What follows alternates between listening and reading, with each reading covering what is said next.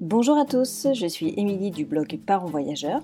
Chaque semaine, on va parler voyage en famille, mais aussi nous allons partir à la rencontre de certaines familles inspirantes. Alors installez-vous confortablement et bienvenue dans ce nouvel épisode. Bonjour les parents voyageurs, j'espère que vous allez bien. Bienvenue dans ce quatrième épisode. Et oui déjà, alors j'espère que l'interview d'Elodie la semaine dernière vous a conquis. Cette semaine, nous allons parler d'un autre sujet. La gestion des siestes en voyage. Effectivement, c'est une question qui est assez récurrente, surtout en tant que jeune parent et aussi quand l'enfant commence à devenir autonome, donc 18 mois, 2 ans, enfin quand je dis autonome, commence à vouloir euh, euh, marcher plus, euh, dormir moins, etc. Donc je me disais que c'était peut-être judicieux de parler de cette thématique aujourd'hui. Alors en tant que parent, jeune parent ou non, on ne sait pas vraiment quelle sera la bonne option pour notre enfant pour notre prochain voyage. Bon, la bonne nouvelle, c'est qu'en fait, il n'y a pas de bonne ou de mauvaise option. En fait, il y a des choix qui, conviendront à vos enfants et pas d'autres. Et ce, quel que soit l'enfant et quel que soit l'enfant dans la fratrie. Donc s'il y a bien une chose à laquelle je suis extrêmement vigilante à la maison, c'est bien le sommeil. C'est vraiment un carburant pour nos enfants, c'est un ingrédient qui est nécessaire pour leur bon développement. Donc on fait très attention euh, à la qualité et à la quantité du sommeil. Donc à la maison, nous avons deux enfants différents. On a un gros dormeur et une petite dormeuse. Donc Suzanne petite faisait des mini-siestes euh, qui étaient à mon goût euh, beaucoup trop petites et ça faisait partie de mes préoccupations. Pour moi, je trouvais qu'elle ne dormait pas suffisamment. Donc j'en ai parlé à l'époque à mon pédiatre et il m'a toujours rassurée en me demandant si elle dormait suffisamment la nuit. Donc effectivement, elle ne faisait pas de sieste, mais le soir à 7h, 7h30, boum, elle tombait jusqu'à 7h30, 8h le lendemain matin. Donc elle faisait des très bonnes nuits. Et le pédiatre m'a toujours dit que c'était le plus important d'avoir une vraie grosse nuit réparatrice pour des enfants qui faisaient quasiment pas de sieste dans la journée. Donc au quotidien, ça va, on sait comment gérer. Par contre, en voyage, on sait que de toute façon, le rythme de l'enfant va évoluer euh, et qui va surtout s'adapter à notre planning. Donc là, on se pose la question est-ce qu'on lui fait faire la sieste? Est-ce qu'on fait sauter la sieste? Comment s'organiser pour que tout le monde y trouve son compte dans l'histoire et pas se retrouver avec un enfant qui soit ultra fatigué à notre retour et qui risque d'être ronchonchon pendant tout le voyage? Donc je vais vous partager quelques idées pour mieux gérer les siestes en voyage. N'hésitez pas à partager les vôtres dans les commentaires de ce podcast pour aider les autres parents voyageurs. Alors, la première option est d'organiser un planning autour de la sieste. Donc, si votre enfant est un gros dormeur et s'il n'a pas, quand il n'a pas sa dose de sommeil, il est plutôt d'une humeur un peu exécrable, alors là, évidemment qu'il faut le mettre à la sieste après manger. Donc, vous pouvez organiser une routine matinale qui vous permet d'aller visiter le matin tranquillement, rentrer à l'appartement ou à l'hôtel pour le mettre à la sieste dans un vrai lit et ressortir en fin de journée. De toute façon, vous ne profiterez vraiment pas de vos vacances si bébé est fatigué, donc vaut mieux entrecouper les visites, s'organiser ainsi pour que l'enfant se sente bien.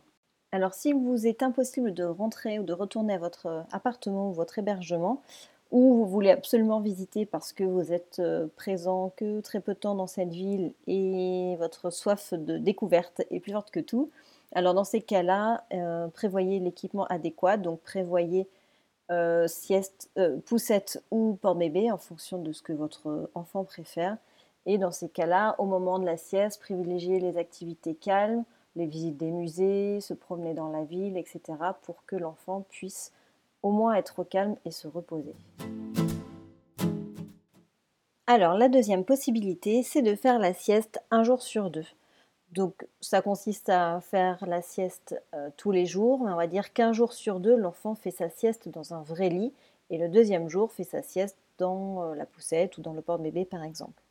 Alors cette solution, je trouve qu'elle est vraiment bien parce qu'elle permet de profiter vraiment du voyage et de visiter et à la fois euh, laisse, laisse le temps à l'enfant de se reposer. Donc c'est vraiment un bon compromis donc cette option convient bien aux enfants, on va dire plutôt petits dormeurs ou ceux qui ont vraiment, enfin qui sont un peu plus souples en termes de sieste, hein, qui peuvent s'endormir un petit peu partout. Mais à la fois, il faut vraiment penser quand même à des temps pour qu'il se repose vraiment parce que l'enfant doit dormir et c'est important qu'il soit dans un environnement qui soit confortable. Alors lorsque l'on pense sommeil, on pense sieste, mais on pense également heure du coucher. Donc en fonction des enfants, je pense que l'heure du coucher ne doit pas être trop tardive. Euh, cela va rendre les enfants vraiment fatigués, surtout si vous faites sauter les siestes. Donc je pense qu'il faut vraiment garder un horaire de coucher qui soit tôt et surtout régulier. Même si en vacances, c'est sûr, on dépasse plus ou moins l'horaire traditionnel, mais il faut vraiment essayer de vous fixer un créneau horaire limite, une heure maximum pour le coucher. L'âge va être aussi un facteur très important. Les enfants qui ont 2-3 ans, euh, effectivement, ont des besoins de sommeil assez importants. Donc, après une journée de visite, c'est parfois compliqué de les emmener en plus au restaurant le soir, de leur demander de rester euh, tranquillement assis sur une banquette. Donc, la sieste la journée peut vous faire gagner un petit peu de temps, mais c'est vraiment sans certitude parce que c'est vraiment fatigant pour eux à cet âge-là, les, les voyages, le fait de crapahuter toute la journée. Donc effectivement, la solution, c'est vraiment d'être euh, l'option appartement qui peut être une bonne solution. Vous pouvez vous préparer à manger ou vous faire livrer et l'enfant peut se coucher tôt sans problème. Par expérience, je trouve qu'une bonne nuit de sommeil peut suffire à récupérer le manque de sieste. Après, encore une fois, ça dépend des enfants, mais euh, je pense que si vous voulez vadrouiller toute la journée et euh, laisser l'enfant justement juste se reposer dans le porte-bébé ou dans la poussette, faites-lui faire une bonne grosse nuit de sommeil. Alors là, c'est sans parler les enfants qui ne décalent pas l'heure du, lever en fonction de l'heure du coucher. Alors ça, c'est un peu compliqué. Il n'y a, vraiment pas de solution miracle. Il faut vraiment les coucher tôt parce que s'ils se réveillent à 6-7 heures du matin et couchés à 11 heures, forcément, votre journée de visite euh, risque d'être compliquée. Dernier point de ce podcast, c'est vraiment choisir le type de voyage selon la gestion des siestes. Si vous savez que votre enfant c'est un gros dormeur euh, et qu'il faut absolument des points de chute pour qu'il dorme dans un vrai lit, vous n'allez pas organiser votre voyage de la même manière que un petit dormeur ou qui dort partout, dans le porte-bébé, dans la poussette, etc. Alors vous allez opter pour le road trip si votre enfant aime faire de la voiture, si votre enfant n'est pas malade en voiture et si votre enfant supporte les longs trajets en voiture, ça c'est euh, la base. Ce qui est bien dans le road trip, c'est que pour ces enfants qui apprécient la voiture, va pouvoir faire ses siestes sur les moments où vous roulez ou vous changez de destination donc là, c'est vraiment euh, le top et super simple.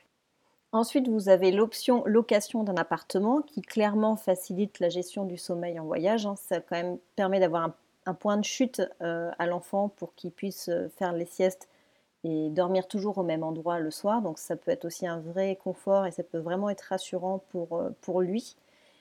Le fait d'être dans un appartement, ça permet aussi d'être au calme et ça c'est vraiment l'avantage. Après, rien ne vous empêche de faire road trip et en location d'appartement, mixer les deux de manière à pouvoir euh, justement profiter à la fois du confort et à la fois des avantages du road trip, donc de bouger tous les 3-4 jours dans une autre ville et pouvoir profiter pleinement d'une région ou d'un pays par exemple. Et enfin, l'autre option, c'est le all inclusive ou la demi-pension, qui honnêtement est un bon moyen pour que toute la famille se repose. Hein. Vous pouvez aussi également allier les visites. Certains hôtels proposent aussi des visites vous pouvez sortir par vos propres moyens.